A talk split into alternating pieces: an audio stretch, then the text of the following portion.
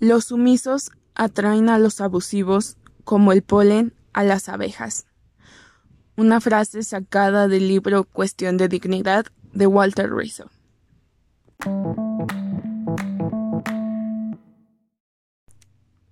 Hola, ¿qué tal? Bienvenidos al episodio número 4, si no me equivoco,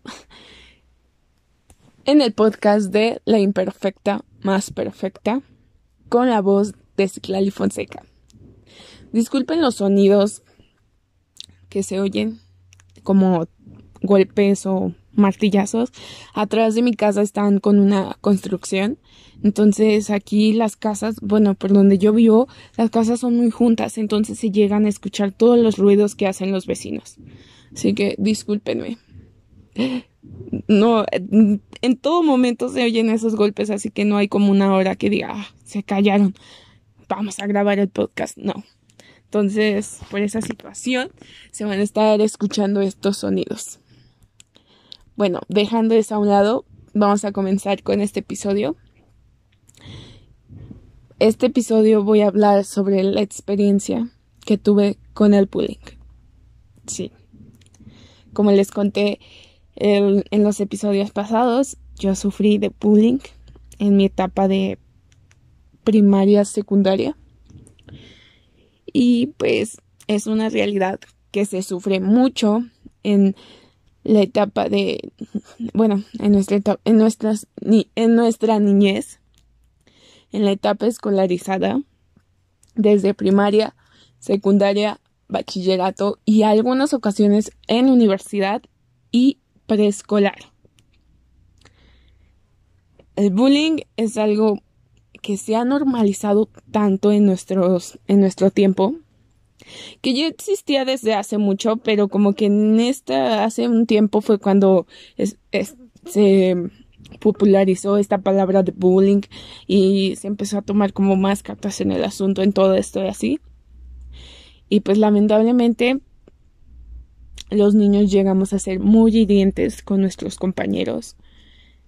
Y sí, es por eso que sucede esto del bullying.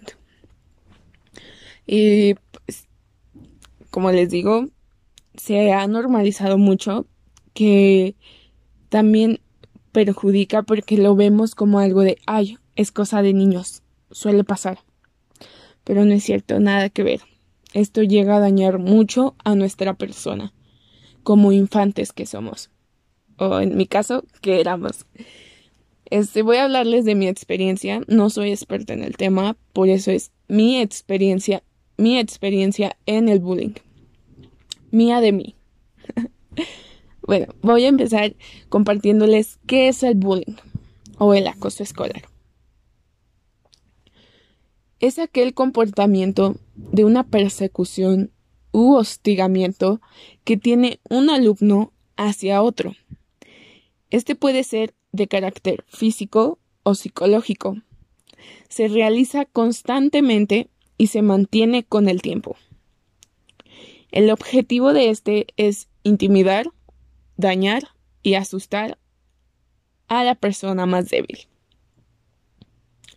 Lamentablemente, lamentablemente, México es uno de los primeros lugares en acoso escolar. Y sí, el bullying en México continúa en aumento, donde 7 de cada 10 niños sufren todos los días algún tipo de acoso.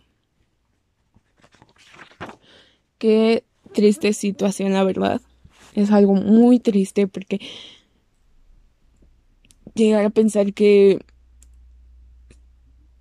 que en vez de que esto reduja, reduzca o que se implementen más cosas para que esto se detenga. No, al contrario, va en aumento, en aumento y en aumento. Como les digo, les voy a explicar mis experiencias que tuve desde la primaria, donde yo sufrí este tipo de acoso. Más o menos por ahí de... Ay. ¡Ah! Me escuché como para contar una historia de terror. Pero sí, sí es terror, en serio. Bueno, dejando eso. Este, en mi etapa como de quinto, sexto de primaria, voy a ponerlos en contexto. En contexto. Este, yo mis papás siempre era como de cambiarnos de escuela, de ahora para acá, ahora para acá, o sea, nunca estuvimos en una escuela así que dijéramos, ah, yo estudié en esta escuela y hice un lazo amistoso con todos mis compañeros. No, no, no. Porque por la situación económica a veces no había chance de, si estábamos en un, en un colegio, en una escuela particular, que acá en México un colegio es donde se da una mensualidad y se paga inscripción. Y pues sí, es como una escuela privada. Entonces, un tiempo estábamos en escuela privada, otro tiempo en públicas, por lo mismo de la situación económica y así, como éramos tres, somos tres hermanos, entonces era como de, ay, ahorita se nos juntó esto, vamos, cambiémoslos a una pública. O por los tiempos de los trabajos, los horarios de mis papás, de sus trabajos, era también como de, hay que cambiarlos acá y acá para que tengan como más chance así. Entonces, pues sí, no llegaba a establecer como una conexión muy, muy amistosa con mis compañeros, por lo mismo de que cambiábamos mucho de escuela en mi etapa de primaria. Entonces, en quinto de primaria, nosotros nos cambiamos de escuela a un colegio. Todo bien, yo llegué muy padre, súper cool, feliz de estar en una nueva escuela. Esta escuela, cabe recalcar que era una escuela pequeña, con pocos alumnos. De hecho, en mi salón había como 15, 15 alumnos éramos. Entre ellos éramos, creo que 10 mujeres y 5 hombres, o 8 mujeres y 7 hombres por ahí. Entonces sí, éramos muy pocos. Y pues todos se hablaban con todos y súper cool aquí. Pero ya era quinto de primaria, entonces pues ya como que todos tenían sus amistades. Obvio, todos se hablaban, todos se conocían y yo, en el recreo todos se juntaban. Entonces yo llegué y era como la extraña del lugar. Y pues sí, dije, chin, no sé, como que se me hizo más difícil acoplarme, aun cuando era un grupo pequeño. Entonces yo llegué muy callada, muy así tímida, como penosa, con miedo así. Pero todo cool, todo bien. Tengo muy grabada una situación una vez que estas chicas me hablaron como de, oye, ven, vamos a contar cuentos de terror y no sé qué. Yo soy fan de contar cuentos de terror. Yo soy de esas personas que llegué, cuéntame una historia de terror. ¿Tienen historias de terror? Contamos historias y no sé qué, no sé qué. Yo soy muy tipo así. Entonces, este, llegué y, ay, vente, vamos a contar historias y no sé qué, y no sé qué. los salones eran súper pequeñitos. Entonces había como bancas de esas largas que pueden sentarse dos personas. Tres máximo, pero ya muy apretados. Entonces yo fui, me senté a una de esas banquitas y ya empezamos a contar historias así, ¿no? Entonces yo empecé a hablar así como de ya agarrando confianza y empecé, no, fíjate, yo tengo esta historia y esto y esto y esto. Y me dice una de mis compañeras, wow, oye, tú agarraste confianza súper rapidísimo. En cambio, Kimberly tardó años para hablar. Eh, mira dónde estamos y todavía no habla. Kimberly era otra, otra niña de ahí de la escuela, que creo que ella también había entrado después, pero o sea, ya tenía años en esa escuela, o sea, como que ella entró en segundo de primaria, un ejemplo, pero como a mitad del ciclo. Y que entonces había tardado mucho en hablar. Y este ya era quinto de primaria y todavía no hablaba bastante. Y yo me quedé así como de, chin, la regué. Ya no voy a hablar, me voy a callar porque van a decir que soy muy atrevida o muy platicona, no sé. Entonces como que mi mente hizo clic y fue de, ya, hazte tímida. Y fue donde empecé a ser como bien reservada, bien callada, bien tímida, no hablaba con nadie. Y sí, lo lamento a mi persona porque fue un error. Kimberly es Kimberly y si ella no hablaba muy su cosa, pero yo era yo y si yo quería hablar, expresarme, ser sociable, pues tendría que haberlo hecho. Y lamentablemente no fue el caso. Entonces, pues ya, el resto del ciclo, no, yo no llegué a tener una amiga así estable. Tuve una amiga sí, pero de esas amigas aprovechadas que ven tu vulnerabilidad y es como de me voy a agarrar de ella. Hablaba mal de mí con las otras niñas. Ah, me inculpaba de cosas, pero me culpaba de cosas que nada que ver. Este era como una farsante. Ahora sí como la canción de Osuna. Un farsante. Ah, no, no es cierto. Y sí, este era así. Como que me tenía envidia, no sé, ya después capté y dije, ay, era pura envidia lo que me tenía esta chica contra mí. Porque ella también era, era como de esas personas que, de esas niñas que rechazan en el salón. Entonces se agarró de mí, de haber dicho, ah, una nueva, pues me hago su amiga, ¿no? Muy amable primero y así, pero era doble cara, porque conmigo era una cosa y con ellas era otra cosa. Ya después con el tiempo fui dándome cuenta de que era como que cuchicheando con acá con las niñas y así como de, ay, este no sé qué, no sé qué. Entonces yo me empezaba a sentir mal y pues me alejé. No tenía amigos, me juntaba con mi hermana, este, cualquier comentario que hacían yo sentía que iba directo a mí empecé así como de, ay, a deprimirme, a decaerme, como bien baja de autoestima porque no tenía amigos. Pasamos a sexto de primaria, como que ahí todos hicimos un cambio de mente, no sé, y todo el grupo nos empezamos a juntar así todos juntos, todos, todos, niñas y niños. Y pues era ya más padre, no sé, dije, ay, wow, qué padre que pasa esto, ya todos juntos y no sé qué. Pero, ah, bueno, en quinto de primaria a mí me llegó mi periodo. Entonces, pues fue una etapa como difícil porque era como de, ay, no, o sea, o sea, yo todavía juego con muñecas, no sé. Y entonces, pues, en un descuido que tuve cuando recién los primeros, los primeros periodos, este, yo me manché de mi uniforme. Y no, fue horrible. Todas las niñas empezaron a hablar de mí. Yo sentía que todos me miraban por eso. Este, que todos me señalaban por eso, que me conocían por eso. Y yo así como de, ay, no, Dios, ¿qué me pasó? ¿Por qué esto a mí? ¿Por qué esto a mí? Yo creía que la tierra me tragara y no volver a ir a esa escuela.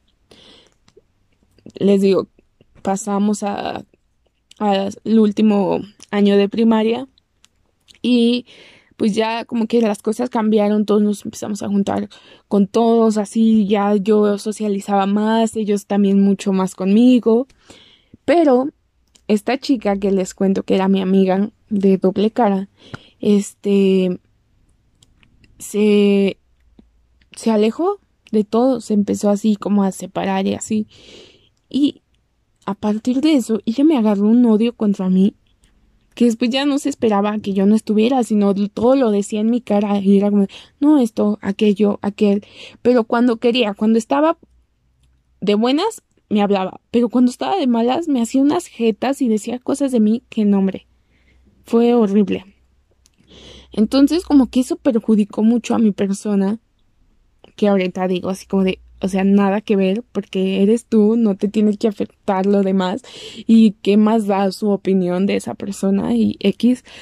Pero cuando entré a la, um, secundaria, por cuestiones económicas, este, yo quería entrar a una secundaria que estaba cerca de mí. Bueno, no cerca, porque en realidad estaba más lejos de la que entré pero pues en realidad mm, podría decirse que entre comillas cerca. Entonces, porque mis papás me dijeron, ¿sabes qué? No te vamos a poder meter a una privada porque pues estamos pasando por una situación económica mala, entonces vas a tener que entrar a pues a una pública, ¿no? Y yo así, ah, pues si voy a entrar a una pública, quiero a esta. Entonces ya resulta que no quedé, quedé en otra escuela que yo no quería, que tenía una fachita esa escuela de, de malandros y no sé qué tanto que yo no quería entrar. O sea, yo era como de, no, no quiero entrar, no quiero entrar a esa escuela. El chiste que perdí como dos meses de ese año, de primero de secundaria, y resulta que al fin y al cabo sí terminé entrando a esa escuela. pero después de haber hecho tantos intentos de poder entrar a la escuela que yo quería. Entré a esa escuela y otra vez ya todos tenían sus amigos porque ya llevaban dos meses de, del ciclo y pues yo entré nueva y todos así como de, ay, la nueva, la nueva. Y en ese tiempo yo estaba muy gordita, así gordita, gordita, entonces era como de, oh, Dios. Y ya venía acá con mis temores escolares por lo que había pasado en la primaria y entro a esta escuela que no quería entrar, que tenía una fachita súper mala. Yo sentía que mi físico era el perfecto para que le, le hicieran bullying. Este, y pues siendo nueva, entrando dos meses después de ya haber empezado clases, entonces pues todos los, los clichés para que alguien te acosara, ¿no? Entonces fui como de, ay no, Dios, no puedo. Entonces ya entré y todo bien. No me hablaron. El primer día fui como de, enfócate nada más en tu trabajo, bye. Nadie me, nadie, nadie me habló, nadie. Ni siquiera para decir con permiso, oye, me pasas esto, no sé, no, nada, nada. Pasaron los días, les juro que no duré más de dos semanas en esa escuela porque como a los tres, cuatro días ya me andaban haciendo bullying, ya me querían golpear en la esquina de, de la escuela. Este, me aventaban cosas, me, me amenazó una chiquilla, que esa chiquilla había sido mi compañera de primaria en, eh, sí, en tercero de primaria, ella había sido mi compañera. Entonces me reconoció. Cuando entré, como a los dos, tres días, me reconoció y me dice, oye, ¿eres tal? Y yo, sí, ah, soy tal, iba en tal escuela contigo y no sé qué. Y yo, ah, súper bien, ya, tengo con quién juntarme. Pero empecé como a, ah, pues ese día que me habló y tal, me junté con ella, pero vi algo en su grupito que dije como de, no, nada que ver, no pertenezco aquí. Y por no querer juntarme con ella, después ahí ya me andaba tirando mierda. Me quería golpear, me amenazó, me dijo, aquí a la salida te voy a agarrar y no sé qué tanto y no sé qué tanto. Y así que, ¡ah, qué miedo! Yo era una niña muy miedosa, la verdad. Antes de salir de la escuela, me acuerdo ese día, el día que me amenazó, que me aventó una bola de plastilina. Yo la veía así como de esquina a esquina que estábamos del salón que con sus de estos me hacía así como de, te voy a golpear, te voy a golpear con señas. Y yo así de, ay, Dios, Dios, Dios, Dios. Entonces veía que hacía las bolas de plastilina y me decía cosas y no sé qué. No, cuando salimos, lo bueno que mis papás siempre me recogían. Entonces, cuando salimos de la escuela, yo iba corriendo así como de, ay, rápido a la salida, a la salida. Y que siento una bola de plastilina que me llega. La escuincla esa me aventó una bola de plastilina. Ahorita me daba así como de, ay Dios, ¿por qué no me regresé y meterle un trompón así? Pero ese, en ese tiempo me daba un miedo. Y ahorita me arrepiento tanto de no haberla golpeado yo. No, no es cierto. Este, y sí, quería que nos agarráramos afuera y no sé qué, que me iba a, a golpear y no sé qué tanto me decía. Entonces, yo llegué con mis papás, bueno, con mi papá que ese día me recogió Ah, porque iba en la tarde. Por eso era una de las cosas que yo tampoco quería, porque no me gustaba el turno de la tarde. Entonces, era una escuela que no quería y aparte en turno de la tarde. Y pues ya salíamos de noche, eran como las ocho cuando salíamos. Entonces ya estaba oscuro, era ese horario que estaba oscuro. Ya a las ocho de la noche. Y yo así como de, ay Dios, salgo con mi papá para no hacerse las largas, salgo con mi papá y me dice, ¿qué te pasó? Y yo, ¿cómo te fue? Perdón. Y yo, no, súper bien así, pero yo así por dentro así de, quiero llorar, quiero llorar, quiero llorar y tengo mucho miedo. Ya me subo al carro y todo, vamos a una tienda departamental de por ahí de por mi casa, a un supermercado más bien. Y me la topo. No, me la topaba en cada pasillo y en cada pasillo era lo mismo, de amenazarme y amenazarme. Hasta que no aguanté y mis lágrimas salieron y mi papá me volteó a ver y me dice, ¿qué traes?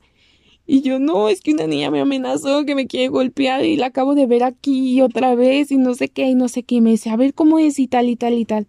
Ah, pero yo ya se lo dije eso ya cuando íbamos en el carro. ya directo a la casa.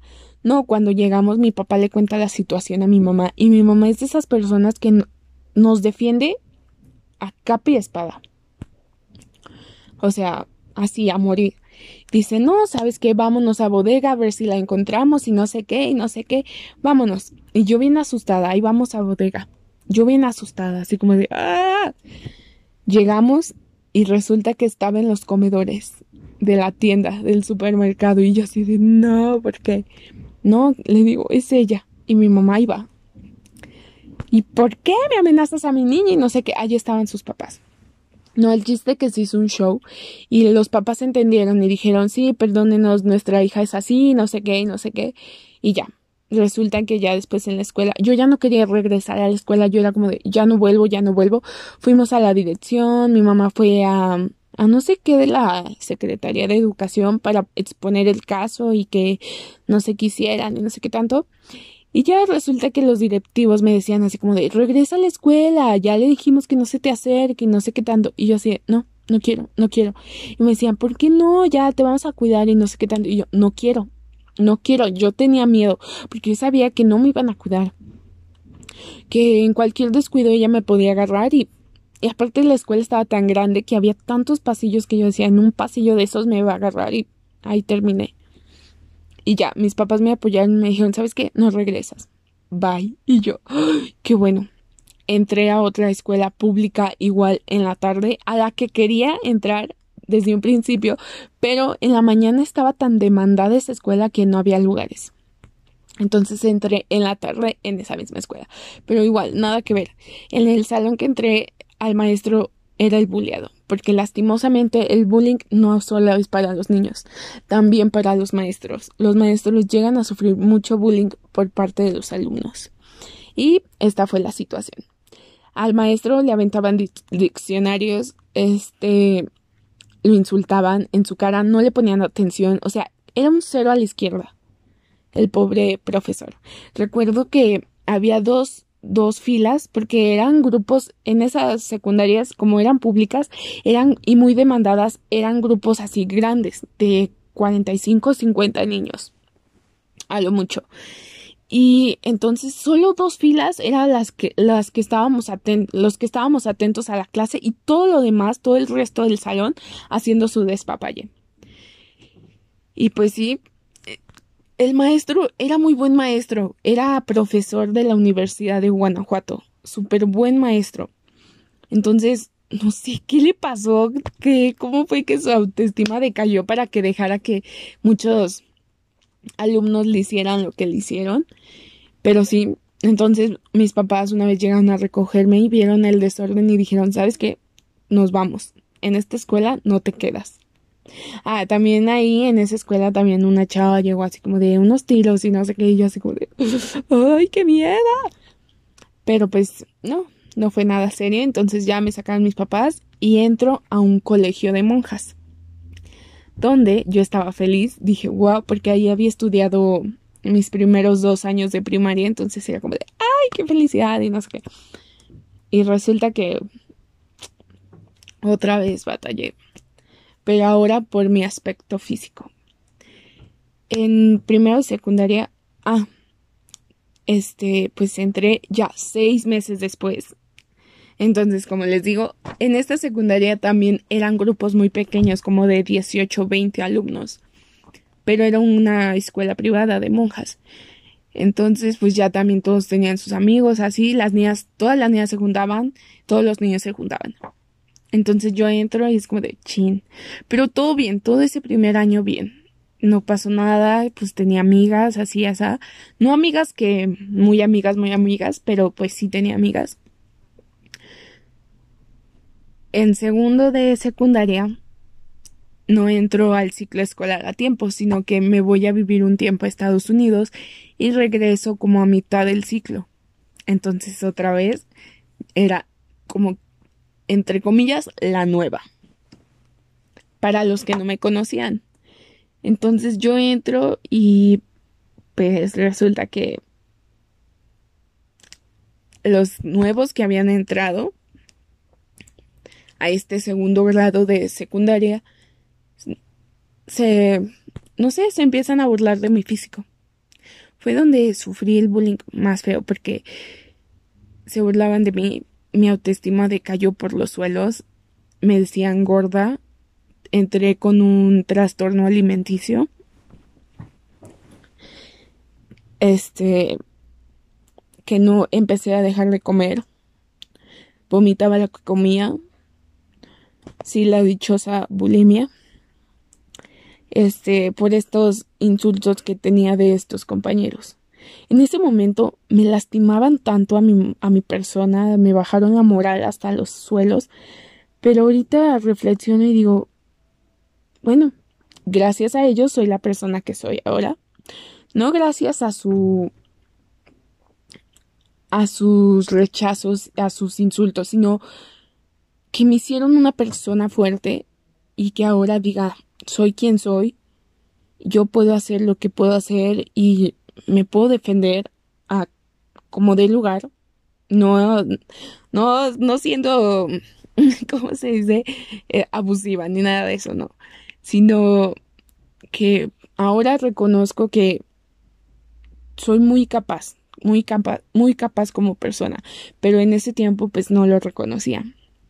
Y lastimosamente a mí me gustaba mi buleador si el chico que me hacía bullying era el chico que me gustaba. Entonces era como de, ¡ay, diablos! ¿Qué, qué? O sea, ¿por qué? ¿Por qué me haces esto? Yo le decía a Dios, Dios, ¿por qué me haces esto? O sea, ¿por qué? Pero pues no es que fuera él, sino el niño. Y pues sí, este, una vez recuerdo muy bien que yo llevaba de comer en mi mochila y por mala suerte me tocó adelante de estos cuatro niñas que eran niños que eran los que me bulleaban y se empezaron a cuchichear y no sé qué tanto. Cuchichear es como hablar así en secreto. De... Entonces, este, que agarran mi mochila y la, la empiezan a aventar. Así como de boom, boom, boom, aventarle, aventarle, aventarla. Y yo así como de, denme mi mochila, denme mi mochila, por favor y me tiran todo mi refresco. Yo llevaba en un tarrito, como de los del chavo del lecho, mi refresco y de tanto aventarlo me lo tiraron. Se hizo un despapalle y así como de, con ganas de llorar, de explotar, pero era como de tranquila, no pasa nada, no pasa nada, no pasa nada. Terminó ese año y yo así como de Dios. Les digo, entré con estos en esta etapa salí con muchos trastornos alimenticios, dejar de comer, vomitar lo que comía y todo esto. Y a raíz de eso se me empezó a caer mucho el pelo. Sí adelgacé bastante, o sea, bastante, bastante, pero yo no lo veía. O sea, todas las demás personas lo veían menos yo. Por eso es un trastorno alimenticio, porque tú no te das cuenta de. Entonces, este, adelgacé bastante, este, igual ellos, aunque ya estuviera súper delgada, ellos seguían diciéndome así como de gorda, gorda, gorda, gorda. Y así como de, pues sí estoy, sí estoy. Y pues resulta que ya, este, mis, mis papás así como de, es que ¿por qué estás adelgazando? ¿Por qué no quieres comer? ¿Y por qué este? ¿Y por qué el otro? Y así de, no, pues nada, no les dije, todo ese año yo no les dije nada a mis papás. Se los conté ya hasta después, mucho después ya es, pues ya estos se seguían burlando de mí y luego como el niño sabía que a mí me gustaba era como de que, aprovecharse y yo ahí de tonta, de tonta, de tonta. Bueno, resulta que, ah, otra cosa, en ese grado tampoco pude conseguir amigas. No sé, como que yo estaba tan cerrada en de, ay, es que yo soy la del problema y no sé qué tal, que yo hice como ese escudo de no tener amistades sinceras. Entonces, pues no llegaban a mí las amistades. Después de eso, este, por la misma situación económica, como ya iba a ser mi hermana la que iba a entrar, o sea, sí entró a esa uni, a esa, perdón, a esa secundaria, pero solo fue un año y a ella le fue súper bien, o sea, súper bien a ella. Y, y nos dijeron mis papás, ¿saben qué? Vamos a tener que cambiarlas de escuela a una a una pública. Y yo así de, no, por favor, a otra pública no. O sea, si en esta privada me hacían lo que me hacían, en una pública me van a hacer trizas. No, pues resulta que encontramos una escuela donde daba clases una vecina, donde era la directora más bien, y en esta secundaria era pública. Pero no les voy a mentir, había un grado, había un salón de cada grado, o sea, uno de primero, uno de segundo y uno de tercero. Y en cada salón había como unos, no, sí habíamos varios alumnos, por ejemplo, unos 40, 45, 48. Entonces, como en total, en toda la escuela éramos como 100, 130, 140 alumnos en total. Muy pocos. Y pues también todos se conocían. Y por suerte mía, en ese grado, en tercero de secundaria, yo fui muy feliz, me la pasé súper padre. Encontré, encontré muchos amigos que aún conservo. Y como que ahí mi autoestima como que ¡fum! se se levantó. De estar en el suelo, en los suelos, se levantó. Y fue como de, ah, Dios, Dios. Pero todavía tenía muchas inseguridades por eso de mi peso. Entonces cualquier comentario que hacían de, de la gordura, de la obesidad, de la comida, del peso de acá, era como de, ay Dios, será contra mí, o qué pedo, están hablando de mí, no sé, como que todavía tenía ese miedo. Pero pues ya no sufría como tal de acoso, sino era como un miedo que yo traía por todos estos sucesos. Me la pasé súper bien, todo cool, todo suave. Entro a bachillerato y mis tres años estupendos y fue cuando ahí empecé a cambiar muchísimo. Tomé terapia, este, leí muchos libros de autoayuda de Walter Rizzo. Eh, podcast, eh, empecé a leer mucho de frases motivacionales y todo esto, y como que mi autoestima agarró mucho peso y se fue para arriba. Y ahorita soy una persona que me siento a gusto con mi cuerpo, lo acepto como es. Este, ya no me dejo intimidar por nadie, ni que me insulten, ni me lastimen sus comentarios. Y creo que mm, he cambiado bastante, bastante de esa niña temerosa, asustadiza por o que se preocupaba por los que más dije, por lo que los demás dicen de ella. Ahora nada que ver. Todavía sí estoy trabajando eso de de así detallitos que digo, ay, esto no me gusta de mi cuerpo, pero los acepto y digo, ok, vamos a dar todo para cambiarlo. Y igual de si me dicen algo así, todavía es como de, ay, Dios, me afectó, pero es de luego, luego sacarlo. Así que, oye, dijiste esto y me afectó a mi persona. También estoy trabajando en eso para, pues, no llegar a ser, a ser perfecto, porque pues no podemos llegar a hacer eso por lo mismo de que sería una responsabilidad bastante amplia, pero sí llegar a ser un poquito mejor cada día. Entonces estoy dándolo todo. Y pues esa es mi experiencia que tuve con el bullying en estas etapas, que creo que son, que son como las más, como en las que más se sufre todo este tipo de acoso, lo que es la secundaria y el quinto, sexto de primaria, que los niños van creciendo y como que se van fijando más en, en el físico y todo eso, pues son como las etapas más vulnerables para que una persona sufra bullying. Les iba a dar unas frasecitas que, que tengo aquí del libro de Cuestión de Dignidad de Walter Rizzo, que dice, la defensa de la identidad personal es un proceso natural y saludable. O sea, el defenderte sin, sin llegar a agredir a la otra persona de una mala manera es algo que se necesita para estar bien con nosotros mismos.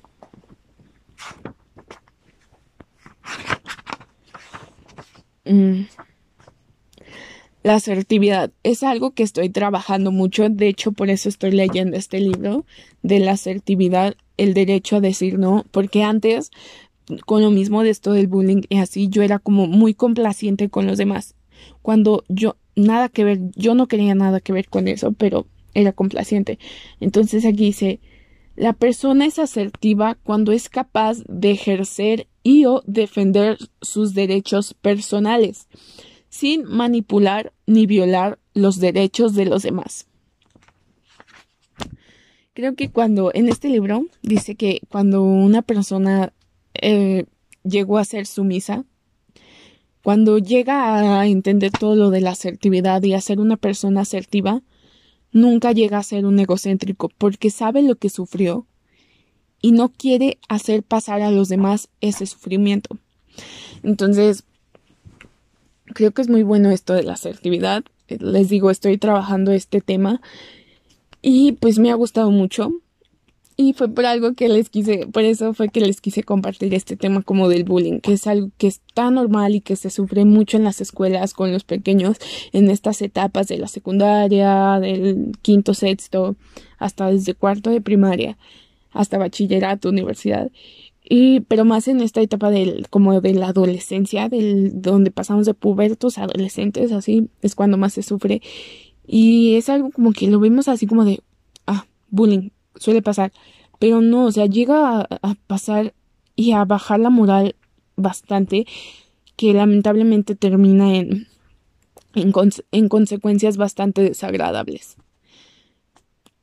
Y pues doy gracias que conmigo no haya pasado, pero sí les digo, suele pasar. Entonces es bastante feo esto, bastante, bastante feo. Bueno, creo que es todo por este episodio de hoy. Y vamos a terminar con una frase de Walter Rizzo que me gusta mucho. Dice, nadie, nadie puede ocupar tu territorio emocional sin tu consentimiento. Tiene mucha razón. Cuando dejamos que alguien más nos afecte con sus comentarios, creo que acabas de valer. Entonces, esto es todo. Espero los, les haya gustado mucho y nos vemos el próximo sábado en La Imperfecta más Perfecta. Recuerden, cada sábado nuevo podcast, nuevo tema que hablar. Y espero les guste mucho. Si les gusta, por favor, compartan los episodios para que más audiencia escuche pues estos audios y pues si les puede ayudar un poco, qué feliz, qué emocionada y qué agradecida. Y pues nos vemos para el próximo episodio. Bye.